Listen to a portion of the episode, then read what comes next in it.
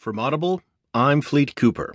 From the New York Times World section, Melissa Eddy writes ISIS claims responsibility for axe attack on German train.